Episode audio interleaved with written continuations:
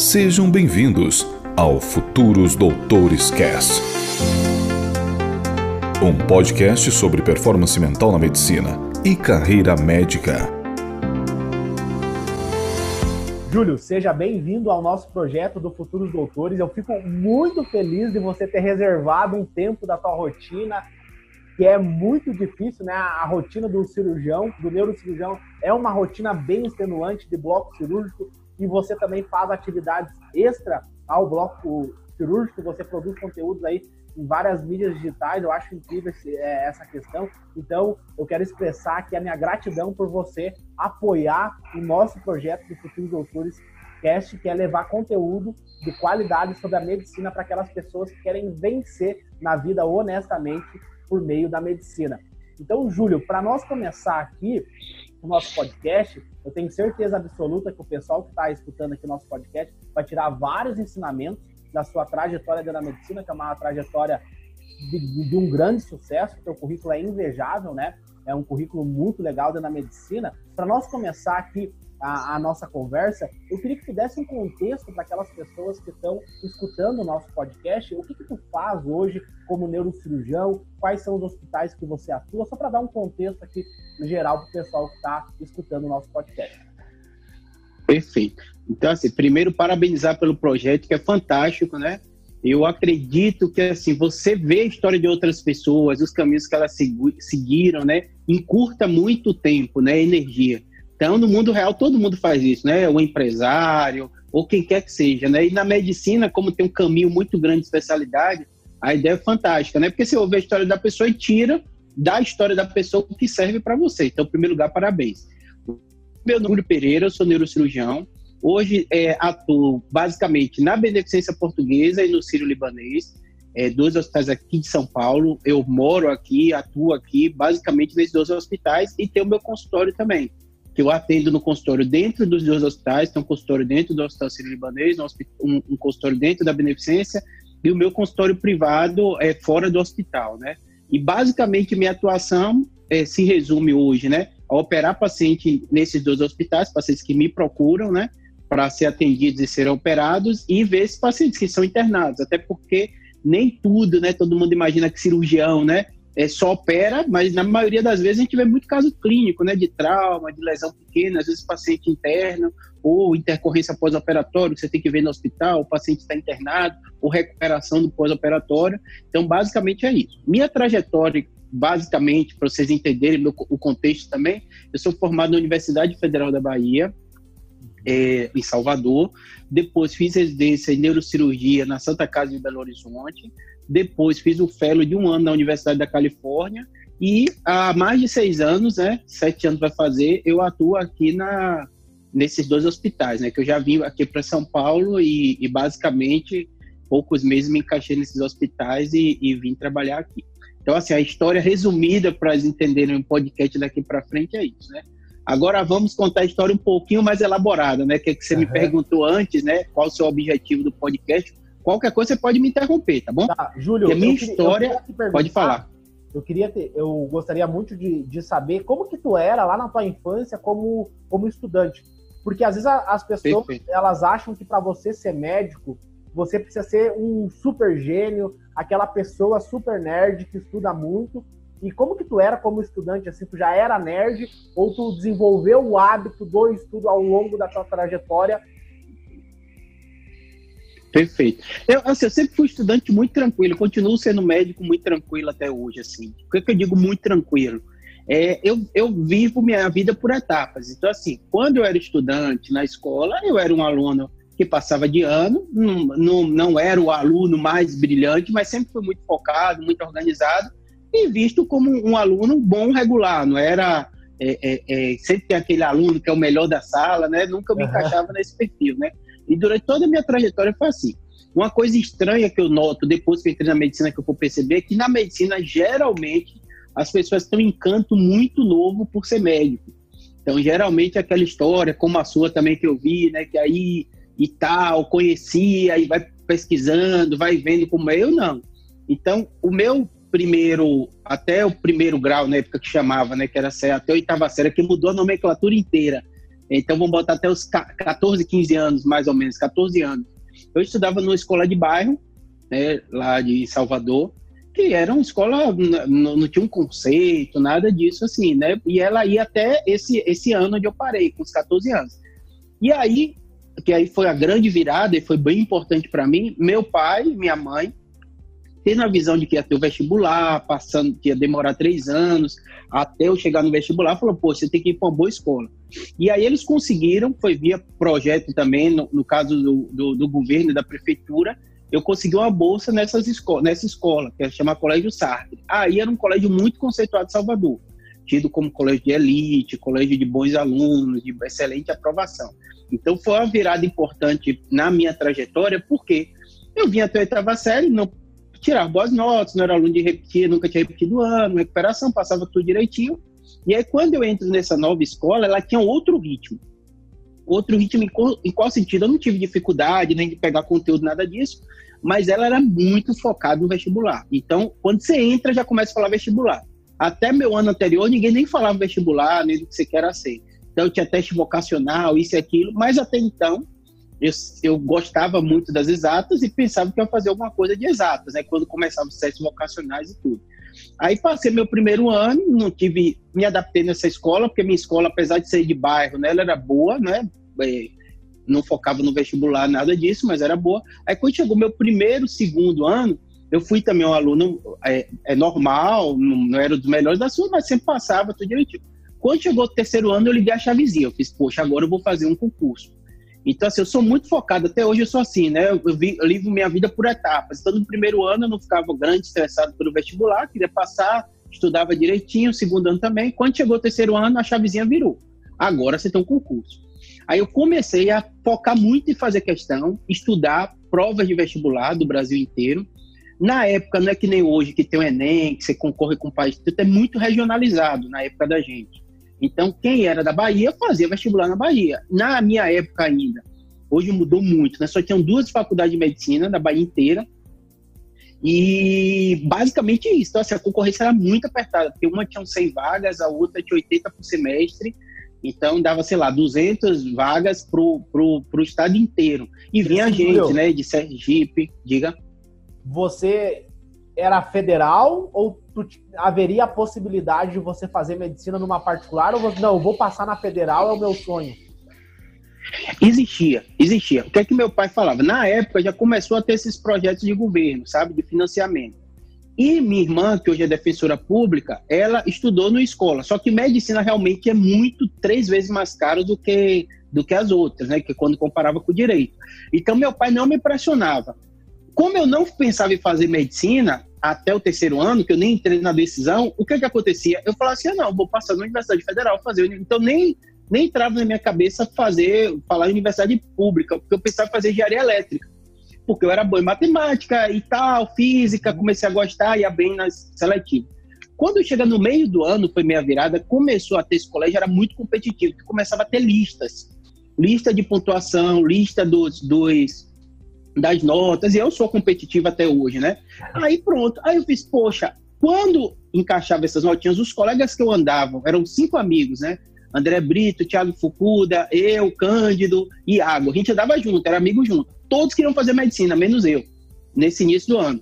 E aí começou a ter esse simulado, a gente brincava, né? Que fulano tá na frente, fulano tá para trás, sempre fazia uma competição até entre a gente.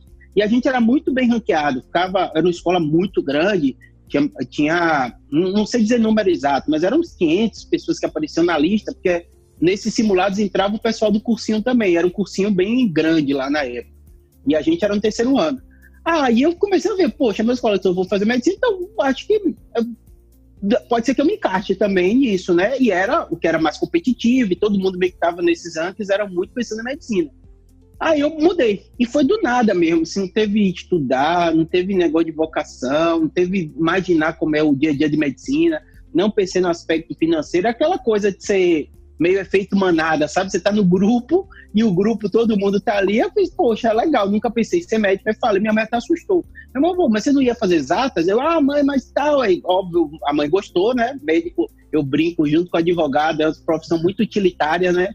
Que a pessoa imagina você sendo útil para a família, né? Engenharia elétrica, pode falar. Tem, um, um, tem estudos aí no campo da neurociência mostrando né, que experimentos que você é a média daquelas cinco pessoas que você mais convive. E analisando aqui a tua trajetória ali, antes de você passar na Universidade Federal da Bahia, eu percebo que os teus amigos, como eles tinham esse hábito dos estudos, essa pegada de sentar a bunda na cadeira e estudar, eles acabaram lhe influenciando para que você também pegasse, tivesse esse hábito do, do estudo, né? Que é importante para o médico. Com certeza. E eu acho que outra coisa curiosa é porque eles tinham muito familiares médicos. É, Tiago Foucault, a irmã dele, era formada recente, alguma coisa em medicina os pais eram de outra área. Então, eram pessoas que tinham familiares muito mesmo. Cândido, que andava comigo, o pai era oftalmologista, né? Até hoje são amigos, né? Formaram a federal também. Iago tem uma família toda de cardiologista, o pai e a mãe. Então, acaba que na conversa você acaba aprendendo, né? Meio por tabela de colegas, né? Do dia a dia da medicina. E acaba que você se encanta, né? Você só se encanta pelo que você conhece, né? Você não tinha médico você vai... então, Júlio? Nenhum, nenhum, nenhum, nenhum. Nenhuma geração para trás, de, nem aquele tio, todo mundo tem aquele. Ah, tem um tio distante que foi médico. Meu, não tinha ninguém, ninguém, ninguém. Nenhuma geração. Tanto que, que minha avó, que até já falecida, ela era ficcionada por médico, aficionado, tempo inteiro e tal. Aí quando eu falei da possibilidade, ela, meu neto, passe agora nesse ano, porque ano que vem eu acho que eu nem vou estar mais vivo. Eu quero ter o prazer de ver o neto que passou em medicina porque ela era é, ia muito para médico e tinha muito problema também, então ela achava a coisa mais relevante, né? Votem, às vezes tem muita essa relação, né? Então ela era muito encantada com, com, com, a medicina e tal. Meus pais gostaram da ideia, mas não eram de, de ficar falando, né? Eles sempre tinham uma preocupação muito com a frustração, né?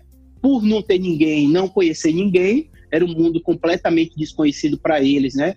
E aí eles meio que ficavam com o pé atrás para também não, não, pressionar. Eu acredito hoje, né, olhando para trás, para não me sentir pressionado, eu fazer minha escolha sem influência deles, apesar de eu sentir que eles gostaram da ideia.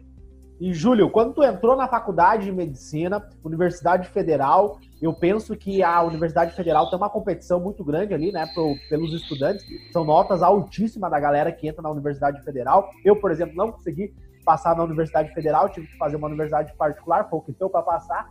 Mas uh, como que foi a, o teu feedback, assim, como é que tu se sentiu quando tu foi aprovado, quando tu entrou na Universidade Federal? Aí, vou, vou te contar um detalhezinho que é muito doido na minha vida. Quando eu fui fazer o vestibular, eu fiz direito na católica de lá, que é a privada, porque minha irmã fazia direito, eu fiz, ah, vou fazer direito também. Doideira, assim, né? Pra você ter ideia como não era uma coisa, eu quero, tenho que ser médico. Aí fiz na Baiana de lá, que é a universidade privada de lá, eu passei, aí eu já tive esse feedback. E na federal, o mais curioso é que minha irmã casou na véspera do vestibular. Que eu às vezes vi, vi o seu canal também, né? Ficar discutindo estresse pré-prova e tal. Minha irmã casou, fui padrinho do casamento. Eu saí do casamento dela uma e meia da manhã. Não façam isso. Mas pra vocês terem ideia como a família era meio assim, sabe? Não que não dava importância. Mas minha irmã, poxa, meu casamento, ninguém ligou, nem, nem ligou a data você ter ideia. Tipo, eu estava estudando, eu sabia que eu ia bem nas provas, que eu estava vendo bem nos simulados. Aí quando chegou aquela coisa de data, eu fiz, rapaz, saiu a data da federal. Um dia depois, cada minha irmã, tudo pronto, fez festa, isso e aquilo, e eu padrinho. Aí falei assim: olha, a gente, o que é que eu vou fazer? Minha irmã, e agora? Eu falei, não, vou ficar. Aí eu fiquei na festa, saí uma e meia da manhã, nunca esqueçam, gente, uma e meia da manhã eu fiz vestibular e dormi tranquilo acordei no outro dia, sete horas para a prova, tranquilo. Porque eu acho, minha opinião, assim, essa retinha final, né, que aí você vai falar também, e o fato de você não se pressionar a nada, na minha história, eu acho que foi muito relevante.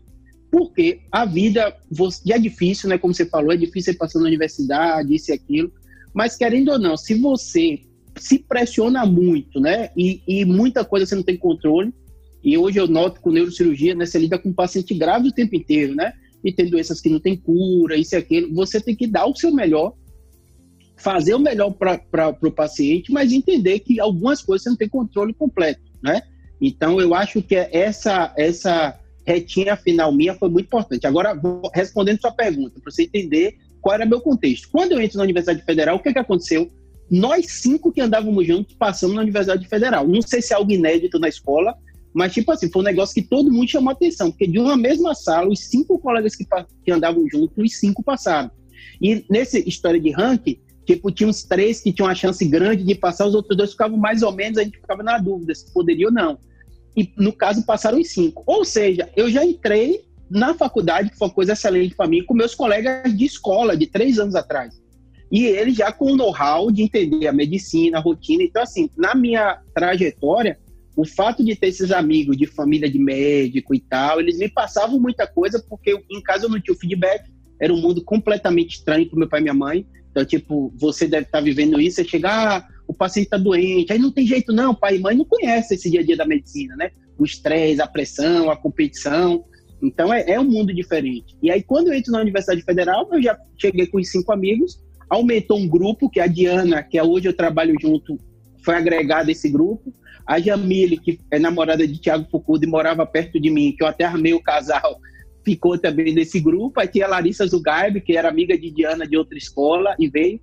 Então a gente formou um grupinho já de 10 colegas que são amigos até hoje, com um grupo de WhatsApp. A né? Diana foi tua então, colega, então, na Universidade Federal da Bahia? Passamos junto, passamos junto. Desde o do, do primeiro semestre. E, e andava junto. Porque poderia ser assim, ah, colega de sala, porque tem alguns colegas de sala que você não é tão próximo, aí depois faz a mesma residência e acaba andando junto, né? E aí a Diana teve uma, uma, uma, um papel importante na minha escolha de neurocirurgia. Porque assim, a gente andava nesse grupinho. Então a gente criou a Liga de Neurologia, esse grupinho mesmo, de Tiago Fucuda e tal. A Iago era cardio, a família toda de cardio foi para cardio, Cândido, o pai é oftalmologista, mas ele foi para torácica. Machado Fukuda, Jamila, esses, esses primeiros anos, fizeram neurologia clínica. E a gente começava a andar junto. A Diana também participou da liga. Só que a Diana, desde pequena, queria ser neurocirurgiã. Então, quando a gente começou a, a formar a liga de neuroclínica e tal, ela fez: Ó, oh, Júlio, vai ter um estágio com o neurocirurgião para fazer pesquisa. Você não quer me ajudar lá na coleta de dados, isso e aquilo, não e tal? Porque todo mundo acha neurocirurgia bonito, né? Não tem jeito. É uma desculpa as outras especialidades, mas todo seriado, o que acontece tem um neurocirurgião perdido. Até Marvel tem um neurocirurgião perdido lá, né? Não sei e se é, é o último uma pessoa de único... sucesso, né, Júlio? O, ele, é, a... de sucesso. Que tu, é... Não tem como não impregna, gostar, né? é, Não tem como não gostar. É fantasia, mas acaba que nossas escolhas de vida, né? A Sartre que fala que todo ser humano é, narra sua vida como se estivesse contando história, né? Então você acaba, poxa, aqueles personagens, né? De repente. A Diana, como já gostava, a gente começou a acompanhar o neurocirurgião. Por quê? Ah, eu não falei da dificuldade de não ter médico na família, não sei se eu gosto das coisas estranhas, as coisas estranhas gostam de mim. Não existia disciplina de neurocirurgia na faculdade de medicina da UFBA. Não existia. Não existia, não tinha matéria, não tinha disciplina. Eu nunca tive contato com neurocirurgião na faculdade. Aí esse contato que a Diana conseguiu, que era um doutorando na época, da pós-graduação, e ela participava de algumas pesquisas lá, tinha aquele PET, um, um, um grupo de estudantes fazendo pesquisa por causa da liga. Aí pronto. Aí eu conheci o neurocirurgião, que até neurocirurgião até hoje na Bahia, José Roberto Tude, que é fantástico, gente boa, tranquilo. E aí ele fazia neurocirurgia, a gente coletava os dados do doutorado dele e acompanhava ele. E aí ele começou a dar um monte de, de, A gente começou a ver na prática, né? Como é o neurocirurgião. E ele é muito tranquilo, assim, super gente boa. Aí a gente começou a ver cirurgia e tal. A Diana já queria fazer. Quando chegou no quinto ano, sexto ano do vestibular, eu liguei a chavezinha também do, do concurso. Mesma coisa, fui um aluno bom, um aluno nada, o melhor aluno que fazia mil coisas, mil pesquisas, mas sempre um aluno ali com boas notas. Eu sempre fiz muita coisa alternativa, nada a ver, que o pessoal até ficava, gente, Júlio faz isso. Eu fazia diretório acadêmico, era muito ativo da Executiva Nacional de Estudantes de Medicina, eu fui é, diretor de, de, de, Relações Internacionais, então tinha intercâmbio no Egito, eu fui, umas coisas assim que é meio estranha na maioria para os alunos, e até do eu fui, que era o um negócio mais político que tinha, que todos os estudantes de medicina corria, não tinha nenhum, eu era o representante do Conselho Superior da Universidade, que era doido, assim, porque eram coisas que nenhum colega meu participava, então, tipo assim, por exemplo, tem reunião do Conselho Superior da Universidade, você chega para o professor e dá um, um, um, atestado lá do conselho, dizer, ó, oh, não vou vir para sua aula porque eu tenho um conselho superior, que é o órgão máximo e tem representação estudantil da universidade, que é o que aprova as contas, o que vê processo. Isso, para mim, foi legal, porque assim, eu sou muito ativo de fazer um monte de coisa. E eu, quando invoco com a coisa que eu quero fazer, eu vou e faço.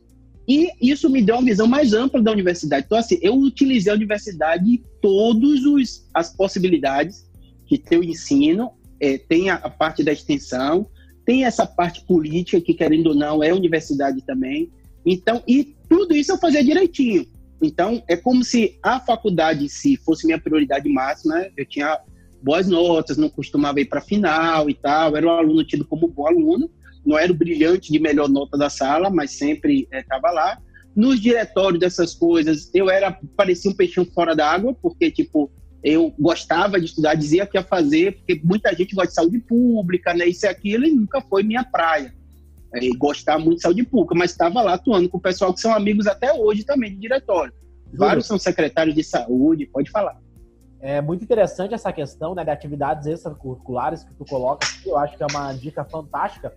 Mas eu, eu, eu gostaria de, de, entrar numa, num tópico que eu acho super relevante, que a gente sempre debate aqui dentro do podcast, que é a questão de rotina de estudos, técnicas de estudos. Tu comentou aqui para nós, deu, deu para ficar bem claro, uh, analisando o teu currículo, que você é um cara muito estudioso, um cara muito dedicado. Eu queria que tu pontuasse aqui como que é a tua rotina de estudo, como que você estudava ali no ciclo básico, principalmente anatomia, fisiologia, como que era a tua, a tua estratégia? Perfeito. Perfeito. Uma coisa, além desse grupão de amigos que eu, que eu andava, tinha alguns colegas que queriam morar nos Estados Unidos, o SMLE. E eu sempre fui de falar com todo mundo, sabe aquele, aquela pessoa que não cria muito problema com ninguém e lida por vários, passa por vários grupos da sala, eu era desse. E aí um grupinho desse, que é André, que mora até hoje nos Estados Unidos, falou, ah, Júlio, vamos estudar para o SMLE, para o STEP americano. O pessoal que não sabe o que, fiz, que é o USMLE, Júlio, dá um contexto aí.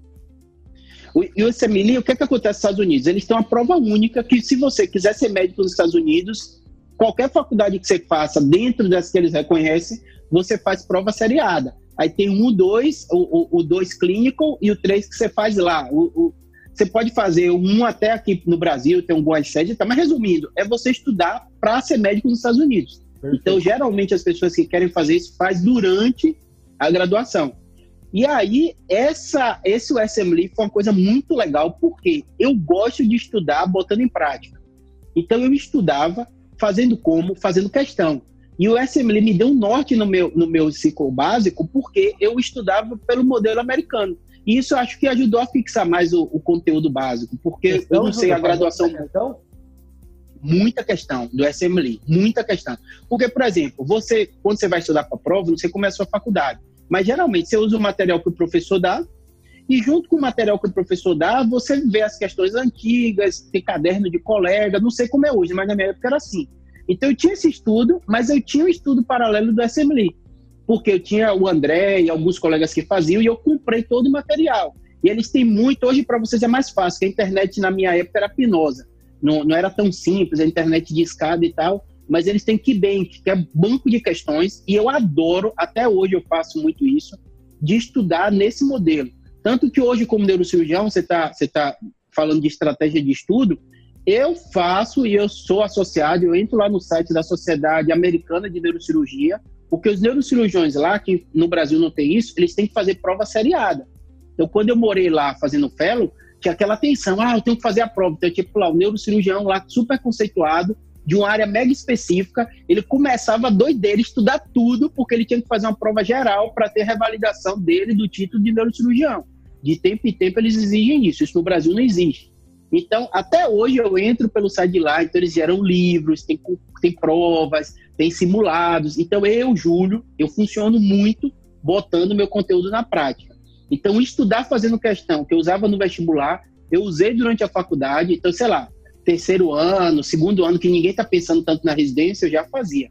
E quando chegou na residência, eu já estava naquele ritmo de fazer questão. Eu peguei, aí já. Foi, o meu ano foi um dos primeiros desses cursinhos. Medicurso, Medicel, SJT. E aí, aqueles meus colegas que eram amigos, principalmente Thiago Fucuda, a gente comprava todos os cursos. Thiago Fucuda tinha e tem mais dinheiro que eu até hoje. Então, ele tinha. Minha irmã foi médica, então ele comprava tudo. Ele, não, Júlio, a gente divide aqui e tal, papai, a gente estudava junto como fazendo questão. Então, no meu, no meu terceiro ano, ou no meu sexto ano de faculdade, quinto a gente começou a fazer isso, e a gente lia o material de vários cursinhos. Tanta gente me pergunta assim, ah, Júlio, qual material é melhor? Eu fiz o que você tiver acesso. Se você puder ter de todos, estude todos. Então, na época, não sei como é hoje, eu gostava muito, tinha um SJT, cirurgia geral, era fantástico por esse material, eu estudava por ele. Estudava o médico também, mas não gostava, achava mais básico. Aí o Medicel eu gostava que tinha muito mais questão de saúde pública, isso e aquilo. E o Medicel tinha um concurso nacional, de tempo em tempo, com score dos alunos. Então, tipo assim, eu o tempo todo eu, eu preciso estudar e colocar na prática resolvendo questão. Tanto que minha prática até hoje neurocirurgião, eu tenho os livros, compro, vejo esses cursos online dos neurocirurgiões que eles fazem a prova lá nos Estados Unidos. Para mim, isso é muito, muito bom. Você está ouvindo o podcast Futuros Doutores Cast. E, Júlio, quando a gente pega um estudo científico aí do campo da neurociência, a gente analisa aí uh, estudos analisando o córtex pré-frontal, hipocampo, amígdala, a gente consegue perceber que essa estratégia que você mencionou aqui de colocar em prática, isso gera um feedback para o córtex pré-frontal gigantesco. Para a amígdala, mexe com as suas emoções, quando tu erra uma questão, né, faz o teu hipocampo criar um contexto ali daqui, daquele conteúdo na prática. Então, essa estratégia que você mencionou é uma estratégia que é comprovada cientificamente que é superior às demais. É, o que eu costumo dizer é o seguinte: cada pessoa tem o seu jeito. Por exemplo, eu hoje eu já, já me diagnostiquei, não, é, não sei se é completo ou não, eu consigo entender porque a estratégia usou para mim. Eu não está fechado o diagnóstico, mas Diana que trabalha comigo diz que está. Eu acredito que eu tenho um componente importante de dislexia. Então, quando eu vou escrever rápido, às vezes troco palavra. Ah, então, a linguagem escrita para mim, talvez hoje eu já me acostumei, eu leio muito isso e aquilo, fosse um pouquinho mais sofrida. Então, ou você fazer questão, ou você colocar na prática, ou você ter material audiovisual. Eu assisti esses cursos todos, Medicel, Medicurso, SJT, tudo com vídeo aula, me ajudou. Então, eu não sei se serve para todo mundo, porque eu costumo falar o seguinte, dos estudos, principalmente quando você fala de, de, de, de neurociência, né? Geralmente, eles colocam uma tese em prática que vai servir para um grupo de pessoas, e às vezes comprova. Eu acredito, como você, que não tem nada melhor do que você estudar e colocar em prática. E ainda digo um terceiro elemento hoje que me ajuda muito: ensinar o tema. Por mais que você esteja iniciando o tema, ou você como, como residente ou como estudante, quando você dá uma aula sobre o tema, você domina muito mais, porque você tem que formar e tem mil teorias sobre isso, né? Só que o que eu costumo dizer é o seguinte: a mente humana é tão complexa, tão complexa, porque existem estratégias completamente diferentes e que pode funcionar de pessoa para pessoa. Você, como, como educador, que você está ensinando estratégia, você obviamente vai criar uma estratégia que sirva para a maioria, né? Porque você quer ensinar o público de, de, de, Mas eu tenho amigos e colegas que funcionam completamente diferentes. Para mim, eu concordo plenamente com você. É o fazer, o ler, o você fazer, porque quando você erra, você geralmente aprende. E geralmente você começa a notar que você tem um padrão de erro. Tem padrão de questão, por exemplo, eu, na prova de residência. Qual é o meu padrão? As provas escritas. Então, as questões abertas, né? A prática eu fui até bem, mas as questões abertas eu tinha uma, uma certa dificuldade. No meu vestibular, redação, minha mãe é professora de português.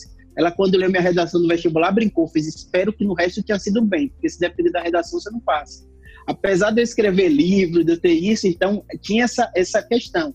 Hoje eu noto a mesma coisa. Então, por exemplo, eu estudo muito por vídeo aula, eu vejo esses congressos de fora, eu vejo muito vídeo de técnica cirúrgica. Tem até um padrão que o pessoal fala que quem tem dislexia, né, que aí tem vários até famosos, né, Steve Jobs, né, Spielberg, eles usam muita criatividade para completar essa lacuna da linguagem. Então, eles acabam tem muito cirurgião com dislexia, muito cirurgião. Depois que eu fui ler sobre o tema, estudar, e quem me diagnosticou foi Diana e minha colega gringa lá, porque ela brincava que eu falava inglês meu, que eu criei meu dialeto. Que todo mundo entendia, mas que tinha algumas coisas. E, e muita gente descobre dislexia quando vai aprender o segundo idioma, alguma coisa desse jeito, que ele tem uma dificuldadezinha um pouquinho a mais. Então, falei tarde também, demorei de alfabetizar um pouquinho mais. Mas, tipo assim, fui um aluno. Né? Então, isso que você falou é importante. Na média, eu concordo com você. A média das pessoas é assim. Agora, cada um do seu jeito. E eu, o que é que eu faço eu sou meio, até hoje na minha vida é assim, eu preciso ter atividades que me estimulem de forma diferente. Então, se Júlio fosse só neurocirurgião, provavelmente Júlio não ia ser feliz. Só neurocirurgião. Então, o YouTube me completa. Fantástico. Mídia social me completa. Entrevista, dou muita entrevista, né? Tava essa semana na Band, depois fui na Record, né? O comunicar. Então, acho que essa, essa estratégiazinha de você planejar o hoje e que você seja feliz hoje com essas múltiplas opções, como você está fazendo agora, né? Talvez para você só ser estudante de medicina não bastou, né? Você, além de ser estudante de medicina, você quis criar seu curso, você quis, quis dar aula, você quis ensinar também, você quis passar sua experiência de vida, né? Então, eu acho que é esse respeito. Já tem gente que não precisa disso.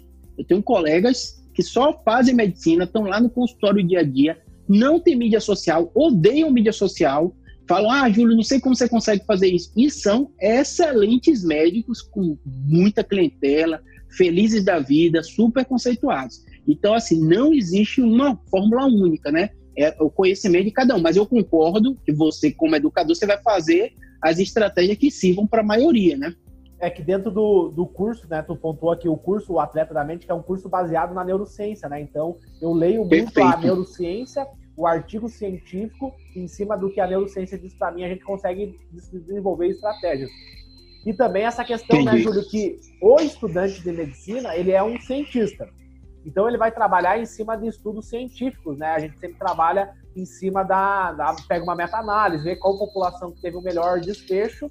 Então eu, eu, eu entendo nesse, nesse aspecto. E entrando nessa seara aí de estudos científicos, que eu penso que o estudante de medicina ele é um cientista, né? A gente trabalha uhum. a medicina baseada em evidência, a gente trabalha com estudos científicos. Perfeito. Eu queria que tu pontuasse como é que foi a tua relação com o meio científico dentro da faculdade. Eu recebo muito essa pergunta, Júlio, no meu Insta. Como que foi a tua relação com o meio científico durante a faculdade? E além disso, eu gostaria que tu pontuasse aqui como que foi o inglês na tua vida e a importância de você saber inglês dentro da faculdade de medicina, que é outra pergunta que eu recebo bastante também. Perfeito. Uma coisa boa que talvez você, você não tem filho não, tem? Não tem ainda não. Isso. Talvez você passe por seu filho porque meu pai passou para mim. O que é que aconteceu? Meu pai teve história de vida trash. Meu pai, assim, é, vendia cigarro no comércio na rua, com, com 10 anos. Então, assim, ele não conheceu o pai dele, ele engravidou minha avó e foi embora, morou na Gamboa do Burro, que é um local distante lá. Então, meu pai teve uma vida trash, difícil, e que ele contava com orgulho, como você conta. E sem sofrimento. Ele não contava, tipo, ah, que eu noto isso em você também, né? Você não, não ficou contando, ah, meu Deus, eu não tive acesso e foi difícil. Você, tá, você é um cara tocador, né? Não, não problematiza muito e tá fazendo sua vida, resolvendo seus problemas, né? Com fiéis, com tudo isso, você tá dando seu pulo para resolver. Meu pai é assim, não estou dizendo que isso é bom ou ruim. Eu acho que precisa as pessoas que problematizam, né? Tem um aspecto social forte, né? Tem uma, uma, uma desigualdade social pesada. Essas pessoas são importantes, mas o seu estilo, como meu pai era também, meu pai foi um tocador. E ele tocou a vida e deu muito certo. Então, para ele, o ensino, o estudo, era a forma dele conseguir e que ele conseguiu ascensão social. Então, ele é concursado e tal, é, passou num concurso bom e deu uma vida melhor para a gente, que eu não tive é, é, privações como você teve, que teve que trabalhar cedo, saiu de casa para trabalhar, então eu não tive isso. Então, isso meu pai passava, que talvez seu filho não passe por isso, mas você consiga passar. Então, eu vi o ensino o estudo como a das maiores e mais importantes habilidades do ser humano. Então, isso inconscientemente, me, o estudo para mim era algo prazeroso. Não que é bom estudar, ninguém gosta de ficar parado duas, três horas fazendo questão, isso e aquilo. Mas o saldo final daquilo eu me sentia bem. Então, quando eu fui para a comunidade científica, que foi um mundo diferente dos meus pais, isso daí me deu uma, uma, uma, disposição de entender uma nova linguagem, a linguagem científica. Então, meu pai contava, né, ele vendeu cigarro, aí depois um, um, um, uma indústria que estava passando vendendo cigarro, tomavam, porque criança, quando é criança vender, não vende mais, né? E os mais velhos não gostavam. Aí tomaram, então ele estava chorando, o rapaz veio, perguntou, por que você não vende picolé do, do lugar que ele comp que comprava o cigarro dele até? Aí falou: toma esse dinheiro, compra o picolé, depois que você resolver tudo, você volta e me paga. Meu pai, com 9 anos, 10 anos, o rapaz achou que não quer voltar. Meu pai foi lá pagar para ele. Aí ele não aceitou. Meu pai, não, é seu dinheiro. E aí esse rapaz empregou meu pai na indústria, ele cresceu nessa indústria, até que fez faculdade já com a gente. Então, assim, toda essa história dele, eu ficava olhando assim, poxa, meu pai, com toda essa dificuldade, conseguiu fazer isso. Eu tendo uma vida mais tranquila, que não precisei trabalhar, não tive essa dificuldade, eu tenho que fazer mais do que ele. E por ele admirar o estudo, o ensino, fez faculdade mais velho, já estava empregado. Minha mãe também terminou a faculdade já com a gente. Então, os dois fizeram universidades, mas numa fase e de forma mais difícil, né? Então, tudo isso eu via como uma linguagem a se aprender. Então, eu não tive uma dificuldade muito grande. Outra coisa que o pessoal pergunta é se não é bem, bem recebido. Porque tem muito filho de médico e médico, que todo mundo conhece, quem é seu pai. Ah, esse é filho de fulano. Você deve notar isso na sua faculdade também, né? Tem aquele colega que, é, que todo mundo conhece, aí o filho de fulano. Eu sempre fui de lidar bem com todo mundo, então eu não tive muito sofrimento quanto a isso. E talvez também porque eu já entrei com um grupo de amigos, né, que me davam um certo, um certo contato já, então não tive muita, muita dificuldade quanto a isso de entender o método científico, de estudar, porque para mim era tudo novo. Então acho que às vezes a vantagem de quando é tudo novo, você está com a mente mais aberta. E o inglês, Júlio, como é que foi a tua relação com o inglês Pronto. e a importância do inglês na tua vida? Aí o que, é que aconteceu com o inglês? Quando eu estava nisso, de ir para o segundo grau, que fui para essa escola, meus colegas tudo faziam curso de inglês. Aí o que é que meu pai fez? Meu pai fez assim, poxa, Júlio, como você conseguiu bolsa, porque eu tinha um bolsa de estudo, eu vou te colocar no cursinho de inglês. Então, meus segundo ano, eu fiz com uns dois anos mais ou menos, primeiro e segundo ano eu fiz esse curso de inglês, que foi legal para mim. Tipo assim, não fiquei método avançado, nada disso, mas abriu minha mente para a nova comunicação. E aí, geralmente, esses cursos de inglês brasileiro, né, é meio idolatra os Estados Unidos, né, que é um exagero e tal, mas realmente, no meio médico, a linguagem inglesa é essencial. Para mim, assim, é impossível, na minha opinião, você se atualizar, você estar tá em dia na minha área de neurocirurgia sem dominar o inglês. E dominar de forma técnica, que é um pouco diferente, entendeu? Você tem que saber ler um artigo, saber interpretar, porque você vai beber direto na fonte. Porque você vai esperar o cara traduzir o livro daqui a dois anos para você poder ler a interpretação dele daquele livro. Porque tradução é interpretação também, né? Não tem como e aí pronto, então tipo os livros, eu não te falei do SM Lee, foi uma forma muito boa que eu fiz, eu só estudava inglês. Então tinha meus livros, eu comprava tudo em inglês. O pessoal fala, Júlio, doideira, você vai comprar o livro de anatomia que é tão difícil, fisiologia em inglês, eu fiz, vou comprar em inglês. Então eu comprava a edição mais nova, que não tinha saído aqui em inglês.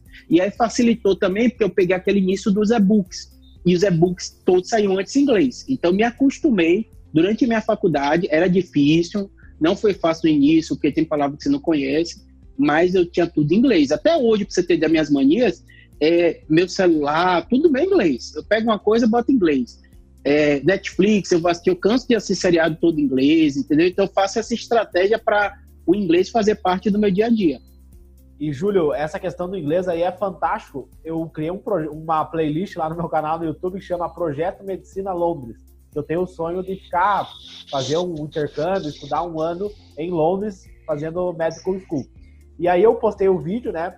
E várias pessoas de outros países vieram falar comigo, mandaram mensagem, porque viram o vídeo lá eu falando, né? Que eu era estudante de medicina, segundo ano e tal, e eu queria fazer medicina fora, fora do país. E aí, então, assim, tu consegue fazer um network internacional pelo fato de você falar inglês, né? O inglês. E aí eu Com penso certeza. que o inglês ele abre várias portas, né? É, e foi curioso, eu não falei que eu tinha muito de atividade de, estranha, e você viu que eu falei que eu fui coordenador de relações exteriores, né, aqui do Brasil. Aí o que, é que aconteceu? Eu era terceiro ano, alguma coisa assim, mais ou menos sua época, aí tinha o FMSA, que tem na sua faculdade, a maioria tem, né? Não, o, não, não sei o que, que é. é. Poderia contextualizar para nós? Perfeito. Lá, é, depois jogue no, no, no Google que vocês vão achar fantástico. Ah, beleza. E FMS, que é, é, é, Federação Internacional de Estudantes de Medicina. Depois da Segunda Guerra, quando se criou a OMS, os estudantes de medicina falaram assim: a gente também tem que criar uma linha de contato lá atrás, imagine. E eles criaram essa Federação Mundial de Estudantes de Medicina. E o Brasil é fortíssimo. É tão forte que até tem um racha. Tem duas organizações aqui no Brasil, é o único país que tem isso. E eles aceitam. Um é muito ligado a Londrina, tem muita gente de universidade privada que é, que é ligada a essa e o meu que eu participava, que é ligado a DENEM, que é visto mais como política e tal. E aí pronto. Aí o que, que aconteceu? Quando estava organizando as chapas, isso e aquilo da, da DENEM, falou, ah, Júlio, você é, gosta dessa parte científica, porque eu era tido, mesmo em diretor acadêmico, como aluno que gosta de fazer medicina, tinha liga, tinha pesquisa e tal, gostava do SMLI, então falava mais ou menos, você não topa, você não, eu fiz, beleza, como é isso? Não tenho a mínima ideia, ninguém sabia o que era. Aí os caras falaram assim, ó, vou te ajudar, vou conseguir um fellow para você, um, uma espécie ali, uma coisinha curta de algumas semanas, lá na USP, porque o pessoal que domina isso há décadas é de lá.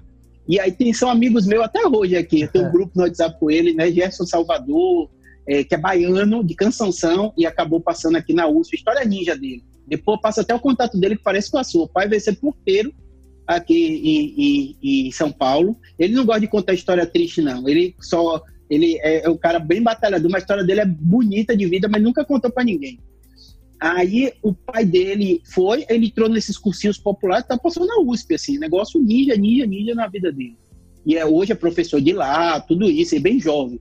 Aí pronto, Gerson Salvador, na época era estudante, me ajudou. Júnior, que é hoje é professor lá na, na USP também de medicina da família, falou: ah, Júnior, eu fui coordenador três anos, já vou para me formar, não quero mais ser isso, eu te ajudo. Aí ele foi me explicando, só que ele tinha uma estrutura surreal. A, a, a secretária tinha sido ex-aeromoça, falava dois, três idiomas. Aí eu brincava assim na Bahia, a secretária a gente só falava assim, ó, tá falando outra coisa, passando o telefone. Mas acabou que deu certo. Então, aí eu tive um segundo ponto do contato com o inglês fantástico. Foi o quê? É o que você falou, de forma prática, tinham estudantes que Bahia, os mais selecionados para vir para cá para o Brasil é Rio de Janeiro, não sei se é, continua, mas era Rio de Janeiro, é, Rio Grande do Sul, São Paulo e Nordeste tinha Salvador e Recife, que eram muito fortes, né? Então a gente começou a receber gringo.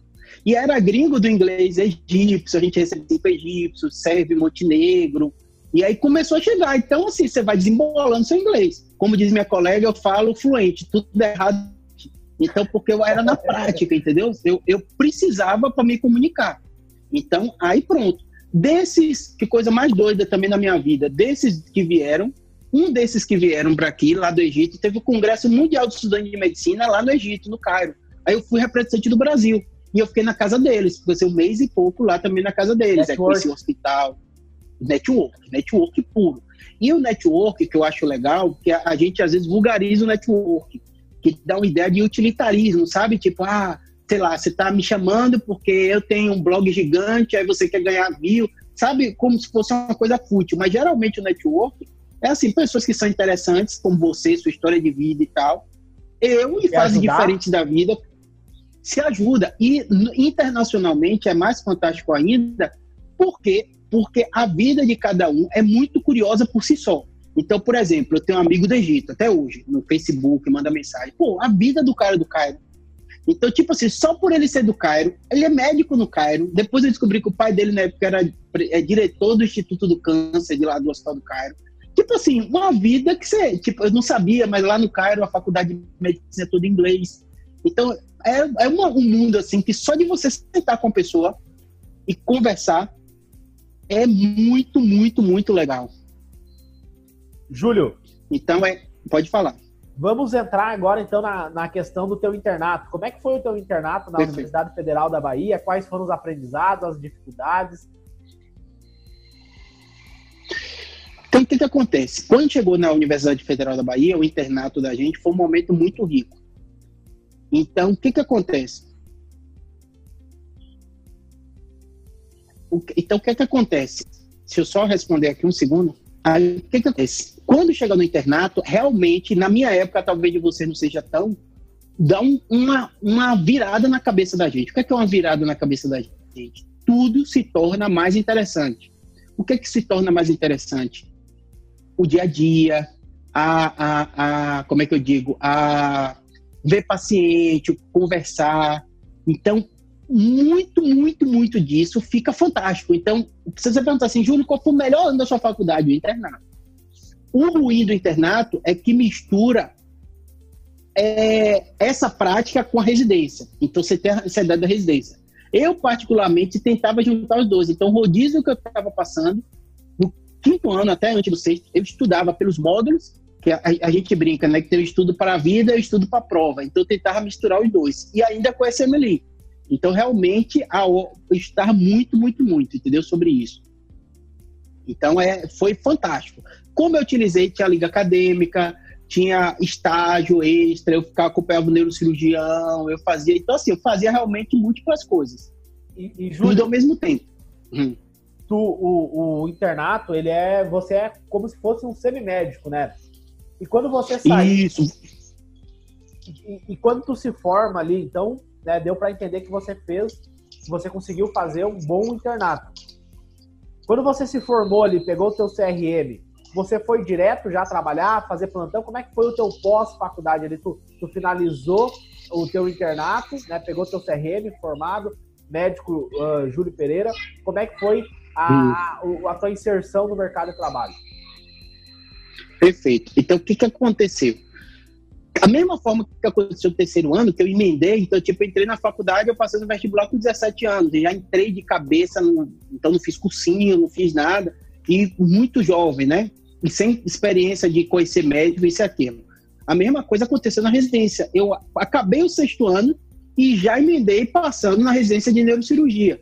Então, essas fases que a gente chama de que você é, vamos colocar assim, que você fica mais reflexivo, né? O que você vai fazer da vida, se você vai atender, se você vai ficar no PS, tudo isso eu não vivi.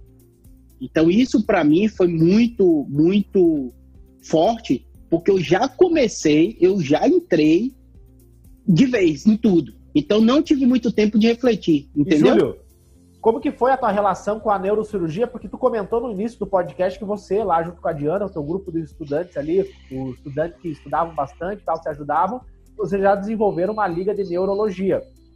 Como é que foi a tua Perfeito. relação com a, com a neurocirurgia? Porque a minha relação com a neurocirurgia foi o seguinte: eu tive um professor que deu neuroanatomia para mim e ele é neurocirurgião. E aí eu me apaixonei com a neuroanatomia e comecei a acompanhar ele no bloco cirúrgico. Daí eu, cara, eu quero ser neurocirurgião. Como é que foi o teu assim, pai, eu quero ser neurocirurgião? Isso. O que é que acontece? Eu costumo dizer para as pessoas que, de um modo geral, você gosta de uma área porque você vê alguém que é muito bom na área ou que é apaixonado pela área e isso passa para você. Então, o que, que é bom e ruim isso? O bom é que você vai ver alguém apaixonado que vai te ensinar aquela área. O ruim, porque às vezes essa pessoa é fora da casinha, é fantasia. Então, às vezes, você tem uma, uma noção que a área é muito diferente do que ela é realmente. Então, por exemplo, aconteceu isso na neurologia, porque tinha um professor fantástico até hoje, neurologista. Então, você confunde a área com, a, com o professor. Então, eu fiz, poxa, quando eu entrei na liga, que aí tinha o professor Jean Maria, ele tinha ido para Harvard, no meio da minha faculdade, que você falou do internato, ele conseguiu uma parte do internato da gente lá na Harvard, então eu fiquei dois meses e pouco lá. Então, tipo, meu internato de clínica foi lá na NeuroTI. Então, a pessoa passa a paixão dela para você, entendeu? E isso daí, para mim, foi muito relevante. Quando eu chego pro neurocirurgião, foi a mesma coisa. Foi o Túlio, neurocirurgião apaixonado também, que gostava do que fazia. Só que eu comparei os dois e fiz assim, poxa, eu provavelmente vou ser melhor com esse aqui. Apesar de eu ter gostado muito de neuroclínica, fiz estágio de neuroclínica, foi minha dúvida é, com neuroclínica também, né, até perto do final. Mas depois fiz, poxa, eu sou multitarefa, operar, atender clínica, sair, ter cirurgia, cirurgia. Até hoje, minha vida, eu tô aqui mexendo uma coisa, eu tô respondendo paciente para aquela que eu pedi para parar, e a outra manda, eu leio. Então, eu gosto de fazer isso, de tá, me dá a sensação de estar tá vivo, sabe? E você tá sempre fazendo coisa. Então, filma no YouTube, é posta lá, vê o que é está acontecendo, aí vê o Analytics, aí depois vê. Então, é, então, isso aí eu gosto. É, Neurocirurgia é isso. Neurocirurgia você tem que ter a capacidade grande de resolver problemas monstruosos, monstruosos ao mesmo tempo, de várias você responde a família, aí o outro está ansioso, aí o outro está preocupado, aí tem alguém com a doença gravíssima que pode morrer, que está estressado lá, mas também tem outro que não tem nada demais, mas é mega ansioso e você vai ter que estar tá o tempo todo fazendo isso. Então, isso para mim, eu me vi mais fazendo isso na neurocirurgia. Então você não está sempre no lugar, então eu vou postar, aí tem o consultório no Círio segunda, amanhã eu na BP, aí terça-feira tenho no meu consultório, aí vejo, aí tem entrevista, tem isso, então eu, eu gosto dessa coisa, tem centro cirúrgico, aí amanhã tem radiocirurgia também, então eu gosto de, de ter muito, múltiplas tarefas diferentes, entendeu? Perfeito. E o internato, Júlio, onde, uh, desculpa, a residência, onde que tu fez a residência? Tu teve mais... Na Santa Casa de Belo Horizonte. Tá. É. E teve um porquê, um motivo? Como, como é que foi essa transição Não, aí que que... Da, da, da faculdade de medicina para residência? Aí a mesma coisa que eu fiz no vestibular, eu fiz na residência. Focar. Prova, prova, questão, simulado e tal e tal. Medicurso, Medicel, tudo tem ranking. E aí os rankings vão dizendo, cada especialidade o que tem. A neurocirurgia é mais concorrida. Não é que tem mais gente fazendo, não são todos, tipo assim, no vestibular, geralmente, mas tipo assim, uma grande parte dos bons alunos gerais querem fazer medicina, uma boa parte, né? Por isso que é mais concorrido, tudo isso. Na neurocirurgia, não. Não, é uma boa parte dos bons alunos. Mas, como tem pouquíssimas vagas, é sempre o top mais concorrido, na maioria das vezes. Aí, o que é que eu fiz? Eu também ideia. Né? Eu terminei meu, meu, meu, meu sexto ano, passei na residência. Então, eu saí fazendo. Eu passei em alguns locais. Quando eu passei em alguns locais, eu fui. Aí eu já estava planejando casar. Então tinha que ser um local que minha esposa também fosse legal para ela. Então eu tinha passado aqui em São Paulo também. Aí tinha passado outro lugar. Minas fica ali no meio Aí eu fui na residência, adorei o pessoal. Eu brinco que, que mineiro é gente boa, tem jeito. É difícil encontrar um mineiro brigão, ranzinza. E aí eu e fui na residência, gostei. Na época tinha um doutorado, que era um dos neurocirurgiões mais conceituados, né? Então eu fiz assim, tem todas as áreas, tem todas as subespecialidades. Aí eu fiz assim, não, vou, vou fazer aqui mesmo. Minha esposa adorou Belo Horizonte, né? E já ia junto para escolher, né? O que ia fazer. Então, assim, foi basicamente isso. Você está ouvindo o podcast Futuros Doutores Cast. Que idade tu tinha, Júlio? Porque tu entrou na faculdade com 17 23. anos. 23 é, anos. É, 23. 23 anos eu comecei a residência de neurocirurgia. Aí logo depois fiz 24, que eu faço mais. Tu, tu vê que interessante. Eu, eu, hoje tenho 24 anos, né? E eu entrei na, na faculdade é. agora, recentemente, né? E tu, é. a idade Mas, tá saindo, saiu. É, eu já estava começando neurocirurgia. Só que sabe o que, é que você percebe com o tempo? Que não a idade em si, idade em si. Quando você está lá, tipo, para mim era o fim do mundo. Ah, fulano é com 16, outro entrou com 18, outro com 19, porque dá, parece dar um status, né? Quando você entra mais novo, você tem um status melhor, né? Passou de primeira, passou de segunda. Mas assim, com pouco tempo, você não tem a mínima noção e não muda nada em sua vida, não faz, significa melhor, acho que tem até mais maturidade que entra depois. O que todo mundo me pergunta, quem é mais velho, e fala assim, ah, eu quero fazer neurocirurgia, teve um que me mandou, o cara já era engenheiro, o outro já era piloto de avião, depois entrou em medicina e tal. Eu falo o seguinte, o único problema que eu vejo real é o tempo. Como assim o tempo, Júlio? Quando você vai começar a ganhar dinheiro, se você fizer neurocirurgia, ter um salário, conseguir fazer suas coisas, vai demorar 11, 12 anos. Então, fiz ainda o fellow fora, né, de mais um ano. Então, o, isso aí é muito forte. Se isso é muito forte de você, para você, por exemplo, você pensa assim, ah, Júlio, por exemplo, Felipe Batalini, você viu meus vídeos de USMLE? Tem dois meninos que, que eu conheci na época por causa do blog também, e são um é, é residente de oncologia na Harvard. E ele queria fazer neurocirurgia. o que, que aconteceu com ele? ele fez, eu dei até um livro e tal, ele empolgado, me acompanhou lá, fez estágio na época que eu estava na UCLA, conseguiu carta de recomendação e tal. Ele fez, ó, Júlio, a residência de neurocirurgia aqui são sete anos. Eu tenho minha esposa, ele formou em medicina aqui, ficou dois anos trabalhando para conseguir juntar dinheiro e tal, ter meio uma reserva para fazer a residência lá nos Estados Unidos. Ele não fez residência aqui. Ele fez, pô, Júlio, eu estava analisando aqui, ele é gente boa, tranquilo, eu gosto de neurocirurgia, acho uma boa, mas eu vou fazer sete anos de residência. É, e eu gosto também de onco. Então, né, eu vou ser infeliz se eu for onco. Então, eu vou seguir o caminho da onco. Eu já termino clínica médica com dois anos, o acesso, eu tenho possibilidade de ir para Harvard, porque ele faz um, um hospital daqueles escola de Harvard, então, assim, eu tenho, eu tenho essa possibilidade de estar em grande centro, é isso que eu quero. Felipe, está certíssimo. Porque quando você está na faculdade, você fantasia, né? Ah, só você feliz fazendo aquilo. Então, me perguntar, ah, Júlio, você acha que você ia ser feliz em outra área? Eu acho. Não vejo, ah, se eu não fizesse neurocirurgia, eu seria feliz. Não consigo ver isso. Eu pensei na época neurologia, e eu imaginava ser neurologista, é, otorrino, eu pensei também até um tempo, até médico da família eu pensei no finalzinho, eu tinha muito colega de diretor acadêmico, que muitos faziam. Mas eu acho que não é, não é a especialidade que vai te fazer feliz ou não, você gosta de medicina.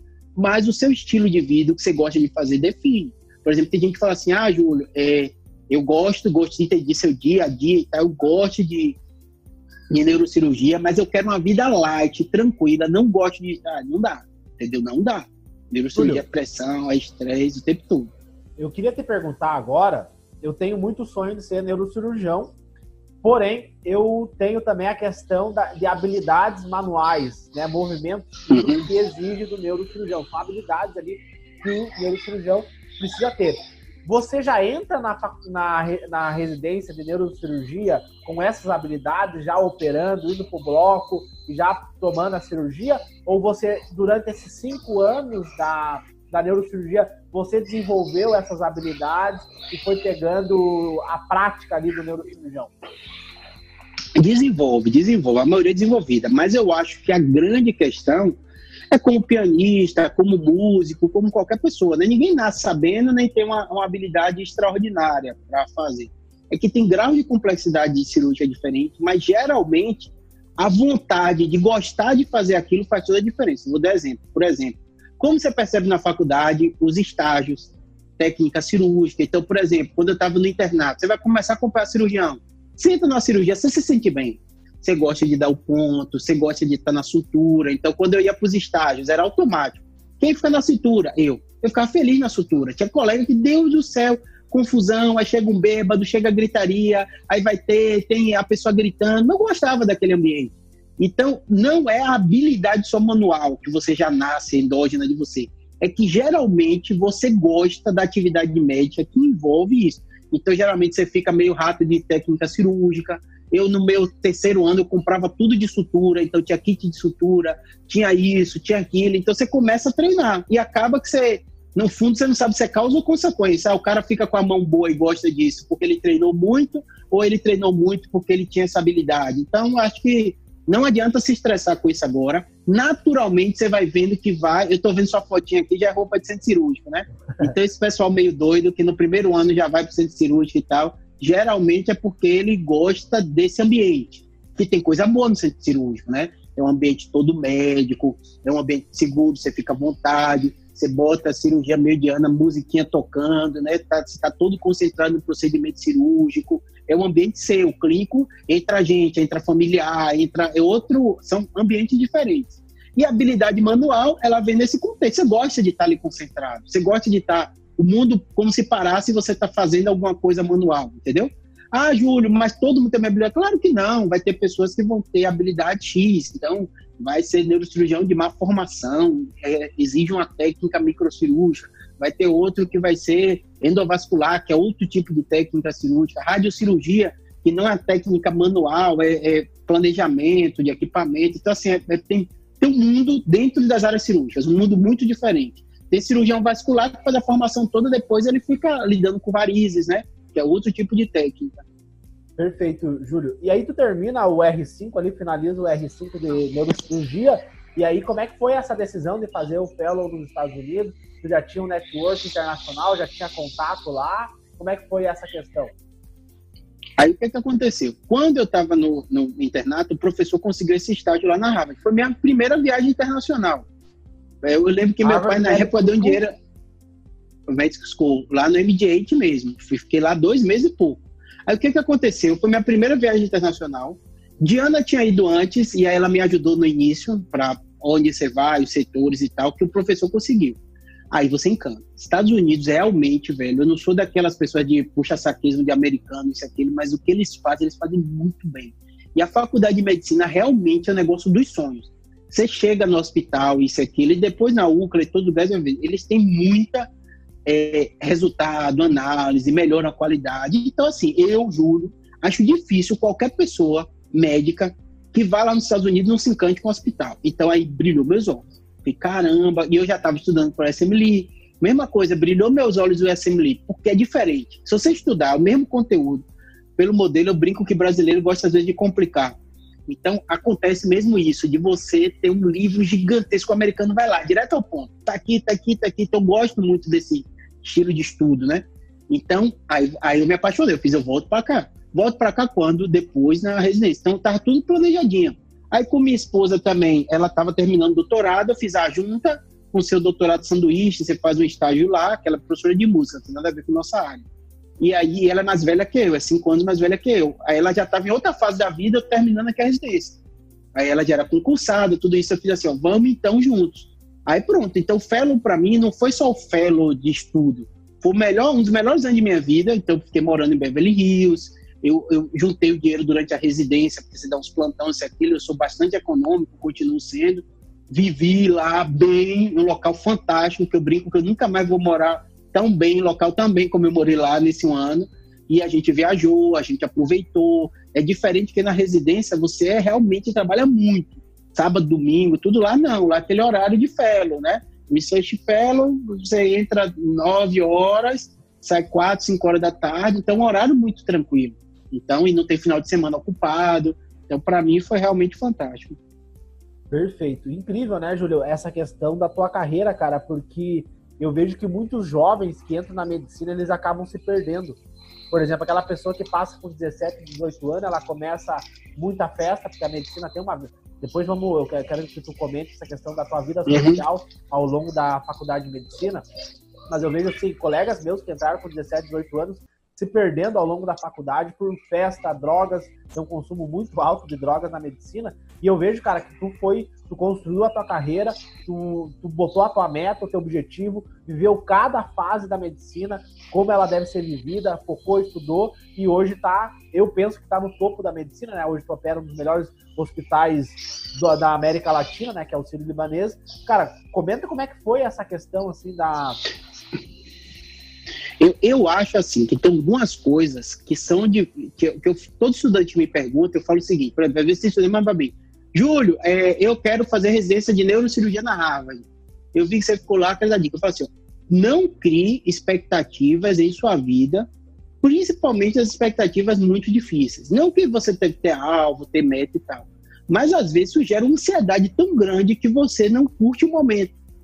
Então, por exemplo, talvez se eu tivesse lá atrás pensando, tipo, alguém me perguntar, ah, Júlio, você queria ir para São Paulo? Eu nunca pensei em minha vida morar em São Paulo, nunca, nunca.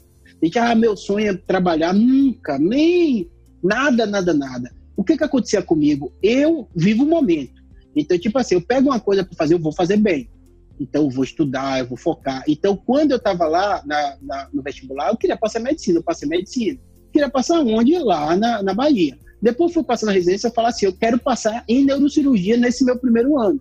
Ah, Júlio, por que você quis o primeiro ano? Porque, para mim, eu ia pro exército, que deu depois do errado, eu casaria, viveria com minha esposa ali primeiro ano, né, que é casamento, costume, e depois iria.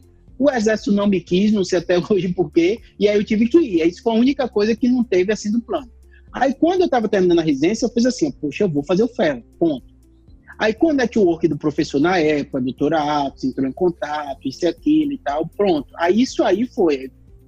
Entrou em contato lá com a Universidade da Califórnia, estava o doutor De Salles na época, depois ele estava voltando para o Brasil, ficou o doutor Nader Parojan, que me ajudou lá no Fellow. Então, assim, foram coisas que eu, tipo assim, eu, eu visualizava lá na frente, mas eu visualizava curto, sabe?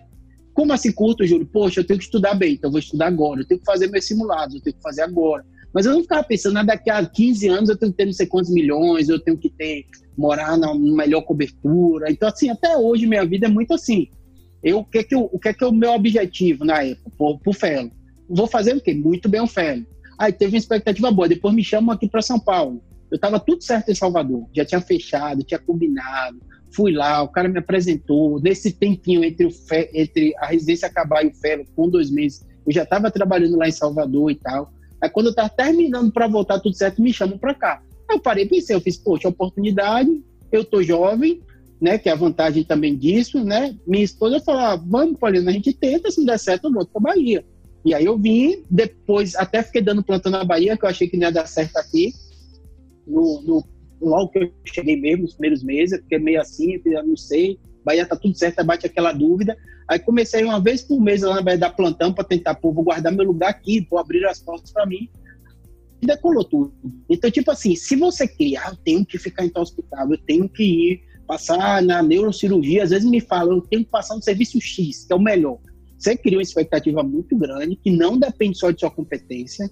Tem coisas no mundo que conspiram e que vão, como tipo, minha, minha irmã casou na véspera do meu vestibular na Federal Bahia.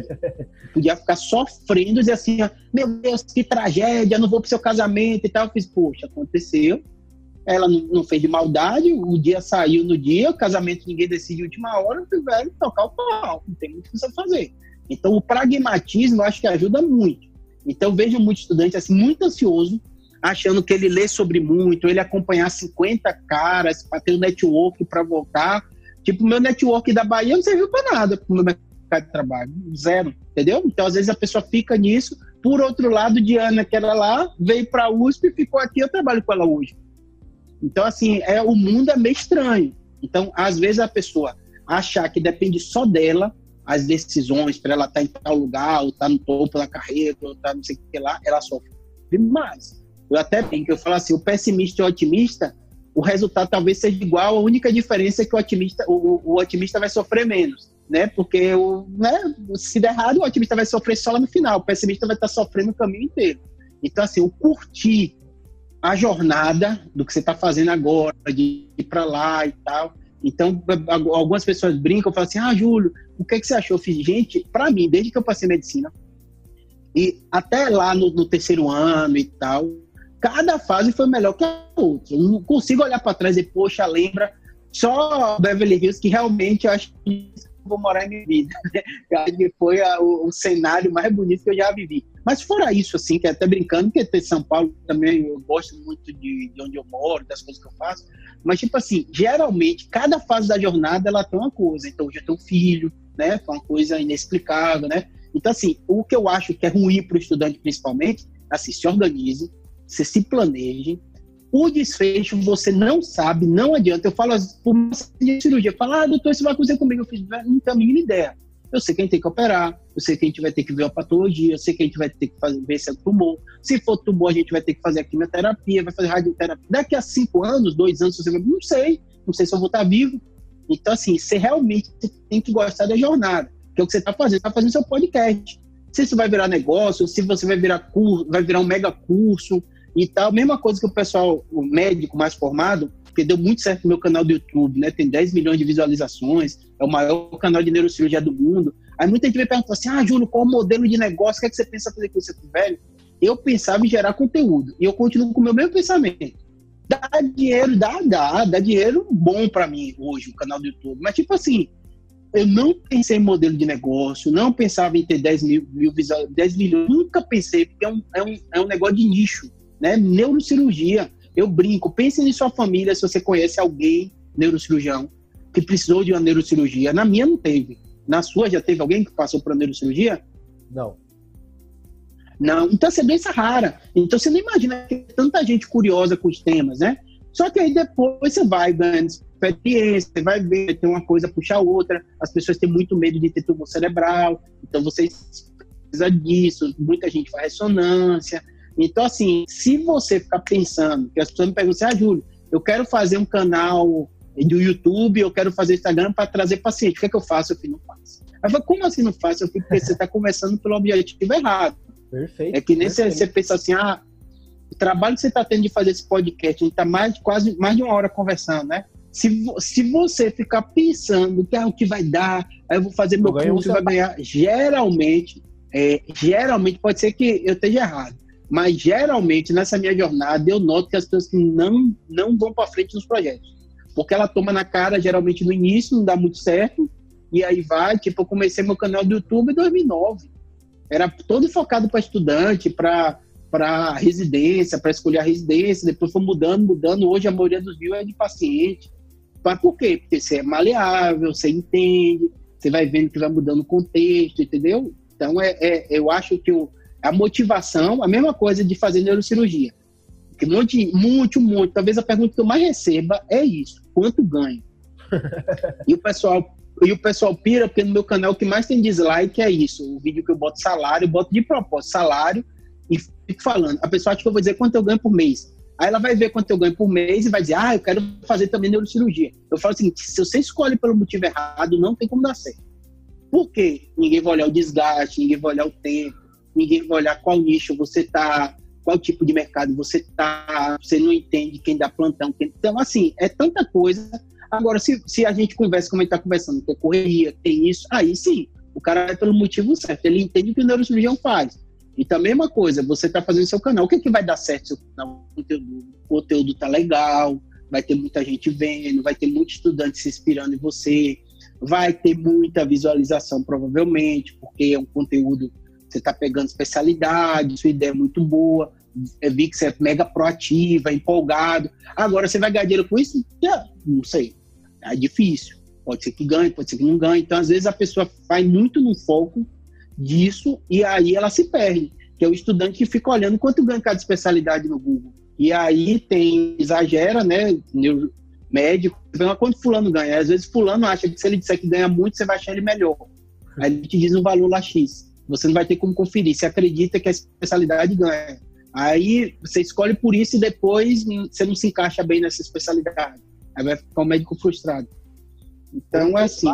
Perfeita essa tua narrativa aí, eu concordo 100%. Eu acho que a gente tem que fazer coisas que, que vão agregar valor na vida de alguém, que vai transformar a vida de alguém. Eu acho que esse é o primeiro ponto para você escolher fazer algum projeto. O Futuro Doutores Cash é um projeto que eu não ganho nada. Nós estamos aqui 10 horas da noite conversando. E, mas eu, eu, tenho certeza que esse projeto vai agregar valor para alguém. Então, se ajudar uma pessoa, Júlio, uma pessoa que vê esse vídeo aqui, que escutar esse podcast nas plataformas de áudio e, e se inspirar na tua história, que é uma história incrível, uh, eu vou ficar muito feliz. Então, não, não, é pelo dinheiro. E entrando nesse, né, nesse aspecto que tu levantou aqui, Júlio, do dinheiro, como que tu vê a, o, o mercado médico hoje da neurocirurgia?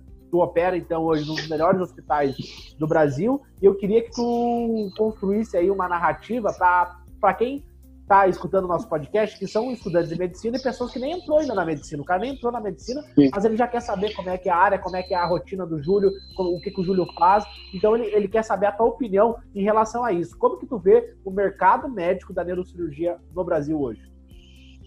Então, o que, que acontece? O mercado mudou muito. Não tem nada a ver com o mercado que eu vi lá atrás. Então, a primeira coisa que eu digo para o estudante é o seguinte: você vai ver uma foto de julho falando de hoje. Provavelmente de você que está no segundo ano. Daqui a segundo ano, então vamos botar mais nove anos, né, para você terminar sua residência de neurocirurgia. Daqui a nove anos, quando você olhar, não vai ter nada a ver. Não vai ter nada a ver com o mercado, não vai ter nada a ver então, o que, que acontece muito, que eu noto muitos dos estudantes? Eles veem a foto de hoje, geralmente eles vão a alguém que ele acha que é muito bem sucedido, eles vão ter uma visão distorcida do mercado, que não vai ser a média das pessoas, e aí ele entra com a visão completamente distorcida da especialidade. O que é que eu acho que aconteceu? o mercado médico mudou completamente. O mercado médico que eu vivi eram duas faculdades de medicina na Bahia. Hoje eu acho que tem mais de 12. Ou seja, em questão de que eu não sou tão velho assim, né? Vamos botar 15 anos, o mercado mudou completamente. Quantidade de médicos. Ah, Júlio, significa que está ruim? Não estou dizendo que significa que está ruim. Eu estou dizendo que o cenário de quem está chegando agora é diferente. Meu mercado com neurocirurgia, eu só trabalho em medicina privada. Então, eu só atendo paciente que me procura. Então, não dreno, não tem tal fulano de hospital X, nada disso. Então, eu dependo do quê? Das pessoas, do paciente, do colega, dizer, poxa, Júlia é competente, ou alguém que me conhece, eu vou mandar fulano para ele ver, para ele ser avaliado. O YouTube é um, um, é uma plataforma que me, me, me, gera uma autoridade, muitas pessoas procuram por isso, o Instagram também, colegas médicos, e às vezes eu pergunto, ah, Júlio, você acha que deu certo esse seu mercado por causa disso? Eu falo, no fundo, você não dá para saber porque é tanta variável, né? É variável sua formação, é variável seu jeito, é variável fazer a parte da neuro cirurgia que está crescendo muito, é a variável de eu estar na internet. Então, na verdade, você é um todo. É que nem eu brinco, quem relaciona fica perguntando, você fala, ah, você gostou de sua namorada porque ela é bonita? Então, assim, você casou com ela porque ela é... Então, assim, é tanta variável, talvez ser bonita, um fator relevante, inicialmente, mas depois mudou para outro. Então, assim, eu olhando para trás, eu vejo isso, assim. Tem tanta variável. Por exemplo, quando eu vim para cá, foi mais doido, porque eu, Júlio, analisava, falava assim, velho, o que você vai fazer em São Paulo? Você tá com tudo certo na Bahia, todo esquematizado, organizado, sua família tá lá, a esposa, todo mundo lá. É, eu não fiz exercício aqui, então não tinha network aqui, não fiz faculdade aqui. E tô muito bem aqui. Melhor do que o sonho das minhas expectativas e jovem ainda. Mas por que isso acontece? Não sabe, né? Tanta variável, tanta coisa acontece na vida da gente que se você ficar analisando e pensando, você não faz nada. É que nem, por exemplo, tem você agora com esse podcast, né, fazendo as coisas. Eu tenho estudantes que passaram por mim, Felipe Batalini, tá lá no céu da Harvard, fazendo oncologia.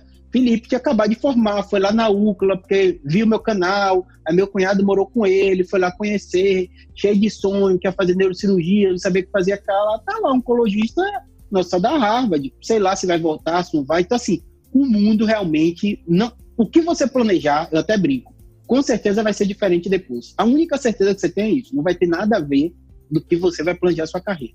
Com algumas exceções. O que, é que eu digo exceção? Por exemplo, que não, não entra na nossa história tem pessoas que têm um pai, que tem uma clínica, tem uma estrutura hospitalar, que tem tudo.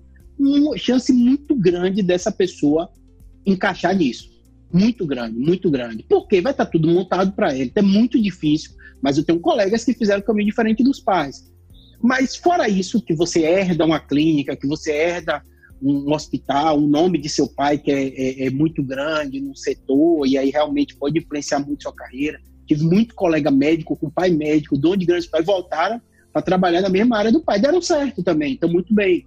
Então, mas a, a gente que não tem essa raiz assim, realmente é momento a momento. Júlio, que a gente vai, pode falar. Uh, incrível, incrível a tua narrativa. Entrando mais aqui para o final do podcast, tem um tema assim que eu não posso deixar de não te perguntar esse tema, porque tem muitos jovens negros pobres que acompanham aqui o nosso podcast, que se inspiram na minha história. E eu queria entrar nessa uhum. questão do racismo, né? Tu é neurocirurgião, negro, Universidade Federal da Bahia, teu pai passou por inúmeras dificuldades, acredito eu. Como que foi contigo, assim, Júlio? Tu sofreu racismo, não sofreu? Se já sofreu, como que tu lidou? Qual que é a mensagem que tu deixa para aquele jovem da periferia, negro, pobre, que tem o sonho de vencer na vida por meio da medicina, mas ele não tem um médico, ele não tem um ídolo na medicina uh, negro, saiu de baixo e conquistou várias coisas como você. Por exemplo, eu posso dizer aqui que você é um ídolo para mim, você é uma referência para mim, porque eu sou do Rio Grande do Sul e aqui no Rio Grande do Sul nós temos uma população negra muito pequena. Então eu não tive uma referência de um médico negro que saiu de baixo e que conseguiu vencer na vida por meio da medicina. Qual é a mensagem que tu dá, que tu deixa aqui pro nosso... Perfeito. Perfeito. Eu acho o seguinte, realmente, quando você foca e você planeja, você estuda, muitas vezes você vai estar em ambientes que não parecem que pertencer. Você fala assim, como assim, Júlio? Por exemplo, eu sou médico negro, baiano, na minha faculdade quase não tinha. Tinha eu, Diana, mais uns dois ou três, já estudo branco. Os colegas moram geralmente no bairros muito de classe alta lá da Bahia. Eu morava num bairro mais distante, né? Nunca tive dificuldade, né? Meus pais tinham condição boa, não tive uma dificuldade financeira tão grande. O que eu costumo dizer para as pessoas, eu, aí é personalidade, que eu não sei se também se é assim. Eu sou muito focado. Então, quando você é focado, te ajuda porque você não vê essas besteiras do lado, você não percebe. Então, tem gente, colegas meus, que sofrem mais porque eles são mais sensitivos. Não é certo ou errado, é personalidade de cada um. Eu tive uma família nuclear muito organizada, muito forte. Meu pai, minha mãe. Hoje a gente fala por FaceTime. Eu não, não liguei para isso que eu estou fazendo com você. Tem umas 10 mensagens aqui. Cadê você? Quase todo dia a gente conversa, dá notícia. Então, assim, minha família nuclear era o meu feedback muito grande. Então, assim, a minha autoestima sempre foi muito elevada por causa dos meus pais, que, poxa, você é inteligente, você consegue. Eu brinco que mãe baiana bate na frente, dentro de casa, bate em você no sentido de, das palavras duras, mas fora você é o máximo, né? Então minha mãe pegou minha redação e falou, não sei se você passa não com essa redação ruim. Vocês são com aquele banho de água fria, né? Mas tipo assim, lá fora eu sou o máximo para todo mundo, o Júlio é o máximo. Então assim, essa núcleo familiar para mim ajudou muito. O racismo existe, existe, não tem jeito. A vantagem do jeito que eu trabalho hoje é que só me procura quem me conhece. Então a pessoa escolheu atender comigo, então isso já limpa 90% dos meus estresses. Então só vai ser operado por mim quem escolheu ser operado por mim. Eu trabalho em hospitais privados e geralmente essas pessoas desses locais elas têm ou convênio, ou plano médico, ou consulta particular que eles vão ter que pagar, então eles vão escolher o profissional. E que é o legal de você estar exposto na internet, porque todo mundo precisa sobre o médico. Então, geralmente, 99% das pessoas que vão para mim escolheram estar comigo. Então, ou um colega indicou, então ele já vai com a confiança daquele colega que indicou, ou me encontrou em alguma dessas ferramentas e gostou de mim, viu como eu falo, viu quem eu sou. Então, hoje, hoje em dia, nos locais que eu trabalho, eu realmente não consigo ver tão claramente.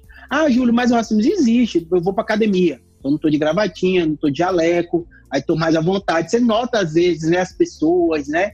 Tem um, moro no bairro bom, né, aqui, então, realmente, o negro não vai estar nesses ambientes. Então, os ambientes assim mais elitizados no país inteiro tem poucos negros. É o velho racismo estrutural. Então, tem a sensação de não pertencimento, né? Você não vai ver, como você fala, ah, Júlio, eu me identifico com você, né? Você é moreno que nem eu, você é negro que nem eu, você tem uma história de vida. Então, há uma identificação. Você, quando vai crescendo, você vai começar a andar em ambientes e participar de ambientes que não há, você não se identifica. Porque as pessoas têm história de vida, não tem nada a ver com a sua. Então, os colegas que eu converso hoje, a vida não tem nada a ver. Tipo, três gerações de médicos, Ah, o pai tá ali, trabalha também, está brigando porque o pai está trabalhando na época da pandemia e o avô também está trabalhando como médico na época da pandemia e está organizando a clínica. Então, assim, é outro mundo. Não é melhor nem pior, o cara não é culpado pelaquilo, né? Por ter uma história de vida que foi, foi diferente da sua, né? E eu, por isso que eu me dou muito bem, não tenho muito problema com isso. Mas fato é que os problemas, as histórias não tem. Então, meus colegas, tudo, ah, morei dois anos fora porque eu fui fazer um, um, um, um, college lá nos Estados Unidos, aí depois fiquei em dúvida se fazia ou não lá. Então é outra realidade, entendeu? Não é, não é a sua. Mas não é, não é porque a, a sua é diferente da dele, a dele vai ser melhor ou pior que a sua. Então acho que o segredo, talvez, como você e outros, é, é autoestima. Você tem que olhar e dizer assim, eu sou bom, não tenho diferença nenhuma de competência dessa pessoa. Focar em você, porque uns vai ter mais facilidade, outros vai ter mais dificuldade, mas você foca no que você é bom, você vai se destacar, não tenho dúvida nenhuma. E realmente essas coisas aí é minha estratégia, não sei se é certo ou errado. Raramente eu reclamo de qualquer coisa na minha vida. Eu acho tudo máximo, me readapto. Ah, teve a pandemia, você vai fazer o quê, Júlio? Mais vídeo de YouTube. Pronto, bombou meu YouTube, cresceu pra caramba. Então, assim, eu sou muito adaptável. Então, eu não fico, ah, não vai ter, teve a pandemia, eu cancelei minhas eletivas, o que é que eu vou fazer de minha vida? Não, já deu start, já vou para outra coisa. Então, o que eu sugiro pode não servir para você ou servir para outra pessoa, mas para mim, Júlio, é o, o, o, eu sempre fui muito pragmático, então não costumo ser muito teórico, filósofo do, do disso. Então, eu leio pouco. Diana até lê mais sobre o racismo, sobre essas coisas, tá? então eu não leio. O que eu sinto é essa sensação né, de não pertencimento, tem poucos negros, então você procura neurocirurgião negro, quase não tem, né? A história de vida das pessoas é completamente diferente da sua, né? Então, mas você é competente, você é bom, você é valorizado, meu consultório está indo muito bem, aqui estou super bem encaixado, então não tenho nada assim de eu dizer assim, ó, na minha carreira de vida, tal momento, por eu ser negro, eu não consegui crescer. Eu não posso mentir dizer que teve, não teve dependeu muito de minhas forças. Ah, Júlio, mas talvez tem, tem pacientes que tem racismo, que é um médico branco, pode ser que tenha, mas ele não vai me procurar, porque eu atendo na minhas clínicas, minha clínica para quem me procurar. Então é um, é um mundo assim que eu acho que você acaba nichando, né? Você fica no, no mundo ali que você, que você lida, às vezes é diferente do seu, mas geralmente desde a faculdade você vai aprendendo, né? Como eu aprendi lá desde o colégio Sartre pré-vestibular, que era o ambiente, tudo isso, e aí é, mas que é, muita gente sofre muito, você vê que existe, aí ninguém tem dúvida. Júlio, eu assino embaixo na, em tudo que tu falou aí, eu me identifico muito com a tua narrativa, eu também penso assim, eu não sou teórico, filósofo dessa questão do racismo, né? Eu talvez deveria ser mais, mas não sou muito, porque eu foco, Júlio. É, é importante. É. No conhecimento, cara. Eu acho que a minha arma é o conhecimento, cara. Pra mim bater com certeza. aquelas pessoas que falam mal de mim, que me criticam, que menosprezam pela, pelo meu tom de pele, a minha arma vai ser o racismo, a minha arma vai ser uma nota maior na, na faculdade, mesmo trabalhando, sendo o único aluno da, da minha turma de medicina que trabalha e estuda, que não recebe dinheiro dos pais, eu sou o único, então a minha arma vai ser o conhecimento. E tu sabe, Júlio, a primeira vez que eu fui no bloco cirúrgico, acompanhar esse neurocirurgião que eu mencionei para ti, que foi meu professor de neuroanatomia, cara, eu, eu me senti deslocado lá, que não tinha ninguém parecido comigo. E aí eu pensei comigo assim, Júlio, cara, eu vou chegar em casa e eu vou, vou estudar o metro, vou estudar anatomia, vou, vou, vou pro YouTube ver vídeos de neurocirurgia, porque eu quero ser o melhor. Né? E aí Perfeito, vem a questão é. da autoestima, né, cara? É. Porque, na verdade, é o que você tá passando. Tipo assim, você tem mil problemas para pagar a faculdade que a galera não vai ter, né? E, e, no fundo, no fundo, é a nossa família que gosta da gente, né? Nossa família nuclear, nossos amigos. E, na verdade, a gente é criado assim nesse mundo, né? Então, cada um resolve sua vida. Então, eu acho assim, não, não tá errado, é como você falou, às vezes a gente tinha que ler mais, estudar mais sobre toda a origem do racismo, então, até para entender, né? Mas, às vezes, isso leva um sofrimento muito grande. Tem até um versículo na Bíblia que fala que aumenta o conhecimento, aumenta o sofrimento, né? Então, quanto mais você sabe de um tema, mais você, às vezes, fica difícil, né? E e por eu, minha área, né, consumir muito minha energia, eu estou no YouTube, isso e aquilo, eu acabo que só tem que ter pessoas assim, né? Sou muito pragmático na vida. Eu vou, faço, como você falou também. Vou tentar fazer o melhor, vou tentar ter mais, é, o mundo é competitivo mesmo. Ah, fulano largou na frente mim, paciência, vou, vou continuar minha vida. Meu foco sou eu. Eu não quero estar melhor que ele. Eu quero estar melhor do que eu mesmo planejei para mim. Então, acho que isso aí tira um pouquinho essa esse lado, né, da ah, fulano tá melhor do que eu, então acho que isso é interessante também, porque tem nicho para todo mundo e não, e não é isso que vai te fazer feliz ou triste se você trabalha em um hospital super top, ou se trabalha, alguns perguntam, ah, Júlio, se você tivesse lá, fosse outra especialidade, eu acho que eu estaria feliz. Ah, Júlio, se você tivesse na Bahia, eu acho que eu estaria feliz. Então, tipo assim, o que me faz feliz não é eu estar em tal lugar ou tal lugar, ter passado, não. O que eu gosto é dessa jornada. Tipo, eu olho hoje, eu não sei o que, é que vai acontecer com o meu canal do YouTube daqui a um, dois, três anos e tal. Tipo, cada dia que eu olho, eu falo assim, gente, velho, como eu consegui montar isso? Impressionante. 10 milhões de visualizações em tema de neurocirurgia. Aí me mandar, né, que é o maior do mundo, eu boto neurocirurgia, realmente o meu é maior. Mas se não fosse maior, eu ia estar feliz também, entendeu? Então, ano passado, que não tinha 10, tinha 6, tinha 7, eu estava feliz também. Eu acho que você planejar uma coisa, construir, como você está fazendo esse seu podcast, só a sensação de você conseguir sua meta, mesmo que tenha um lá com um podcast de 10 milhões e outro e tal, que você tente também, né? Mas não, não, não medir sua régua pelo outro, entendeu? Que Júlio, a história de vida é diferente. Perfeito, incrível, cara, incrível. Eu aprendi muito ao longo dessa nossa conversa. Acredito que o pessoal que escutou até agora também aprendeu muito. Foi um, não foi um podcast, foi uma aula aí, né, sobre vários tópicos. E, Júlia, a gente viu aí que tu foi aprovado muito rápido na, no vestibular. Você já saiu da faculdade, já entrou numa das melhores uh, residências de neurocirurgia, depois fez o fellow nos Estados Unidos, né, fez um pedaço ali do teu internato em Harvard, que é uma das melhores escolas médicas do mundo. Você casado, bem sucedido, trabalha num dos melhores hospitais do Brasil, da América Latina aí, provavelmente deve ter um bom salário, né? Mas e óbvio que, eu, que a métrica financeira não é a única métrica, eu queria te perguntar, Júlio, o que, que é sucesso para você? Eu, às vezes, tenho meio uma dicotomia assim na vida, assim, porque o meu dia a dia é como todo mundo, não tem muita diferença, né? Você vai, você faz, você tem problema para resolver isso e aquilo.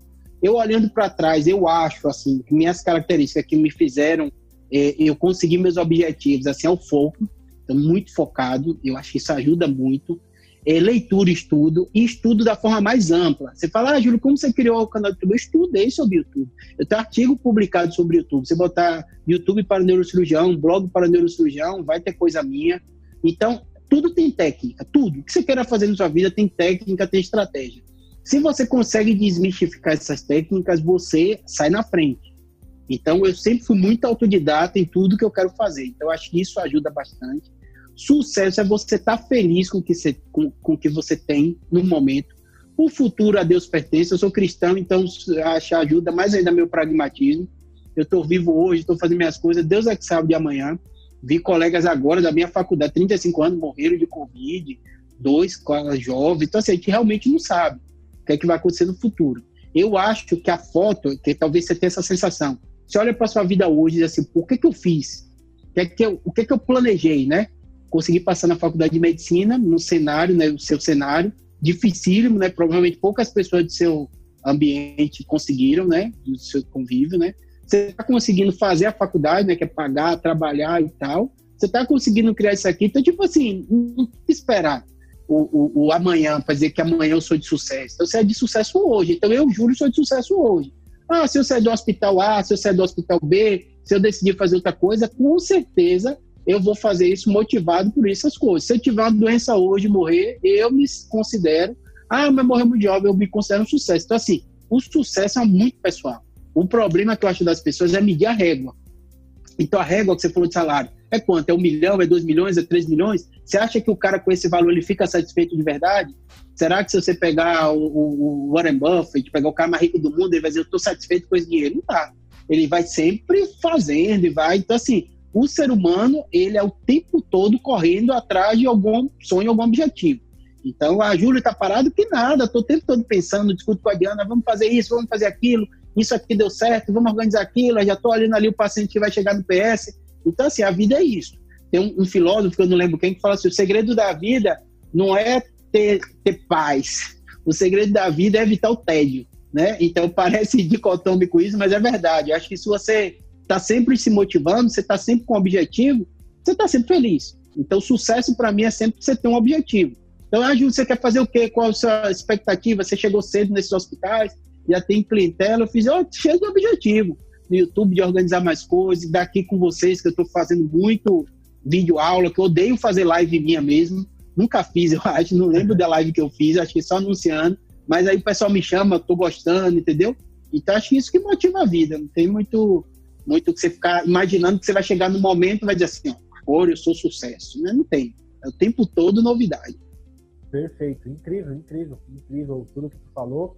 Júlio, para o pessoal que quer consumir mais o teu conteúdo, quer saber mais sobre a neurocirurgia, né? Óbvio que durante esse tempo aí do podcast não dá para a gente abordar todos os temas, né? Mas para essa uhum. pessoa que quer consumir mais o teu conteúdo, como é que ela faz para te encontrar, né? Tu comentou aqui no teu YouTube, Insta da... É, YouTube é Neurocirurgia BR, ou Júlio Pereira, Neurocirurgia. Eu brinco que se botar Neurocirurgia no YouTube, provavelmente os cinco primeiros vídeos vão ser meus. Então bota lá Neurocirurgia, vai estar lá Júlio Pereira, Neurocirurgia BR, no Instagram também. No TikTok eu tô também agora, já comecei lá, Neurocirurgia BR, sempre com a mesma coisa, conteúdo de informação de neurocirurgia. Então você não vai ver dancinha de Júlio, não. Você vai ver conteúdo. Eu brinco que as ferramentas mudam, você não pegou. Eu peguei CQ, peguei Mirk, peguei Yahoo Groups, tudo eu fazia conteúdo de neuro lá. Orkut, eu tinha, eu tinha uma comunidade do Orkut de neurocirurgia. Então acho que as ferramentas mudam, mas o que fica é o conteúdo. Então o seu pode ser podcast hoje, depois você fala, ah, não gostei de podcast não. Eu gosto de YouTube, porque eu acho que o brasileiro é audiovisual, né? Então mudei, migrei para o YouTube. Eu estou gerando conteúdo para os dois. As ferramentas elas vão mudando, mas se você faz um conteúdo sólido de qualidade, você migra junto com essas ferramentas, tá bom? Perfeito. Isso aí, Júlio. Muito, Júlio, muito obrigado. Obrigado. Pelo teu tempo, disponibilidade. Peço desculpa aí pelos teus familiares por ter roubado aí o tempo deles. Não, que nada, já, já estão acostumados. Tenho certeza que esse podcast vai agregar muito valor aí para vários jovens que querem vencer honestamente, sem fazer nada errado, ajudando as pessoas praticando uma medicina padrão ouro. Perfeito. Muito obrigado. Boa sorte aí na jornada, viu? A gente se vê ainda. Você acabou de ouvir o podcast do Futuros Doutores Cast. Em breve, mais conteúdo para você. Um podcast sobre performance mental na medicina e carreira médica.